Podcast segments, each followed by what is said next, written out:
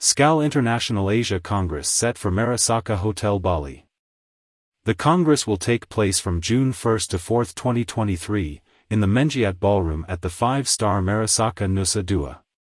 This important event promises to be an excellent opportunity for members to network, connect, and learn from industry experts.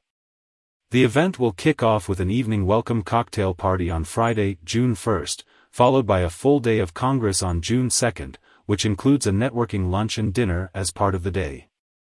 The following day, June third, will include a half-day Congress, followed by a tour and a grand gala dinner. For those who wish to extend their stay, pre- and post-Congress accommodation options are available at the Merusaka Hotel, starting at one hundred thirty-five U S dollars net per night. We are thrilled to be hosting the SKÅL Asia International Congress at the Merusaka Hotel in Bali.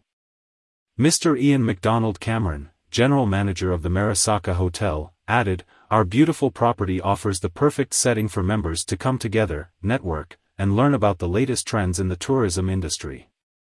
SKÅL Asia is an international organization of travel and tourism professionals, with a mission to promote tourism while fostering goodwill and friendship among its members. The Asia Congress is an annual international event that brings together industry leaders, travel professionals, and tourism organizations to share insights, discuss trends, and collaborate on ideas that can help promote sustainable tourism. "We are excited to bring the SKÅL Asia Congress to Bali," said Mister T Jaiwira, acting president of SKÅL Asia. "Bali is a popular destination for travelers, and we are looking forward to showcasing the beauty of the island to our members while providing them with an opportunity to connect with fellow professionals in the industry." For more information and reservations, please contact the Merusaka Hotel at stay merusaka at marahotels dot com or visit the hotel's SKÅL Asia Congress website. More news about SKÅL.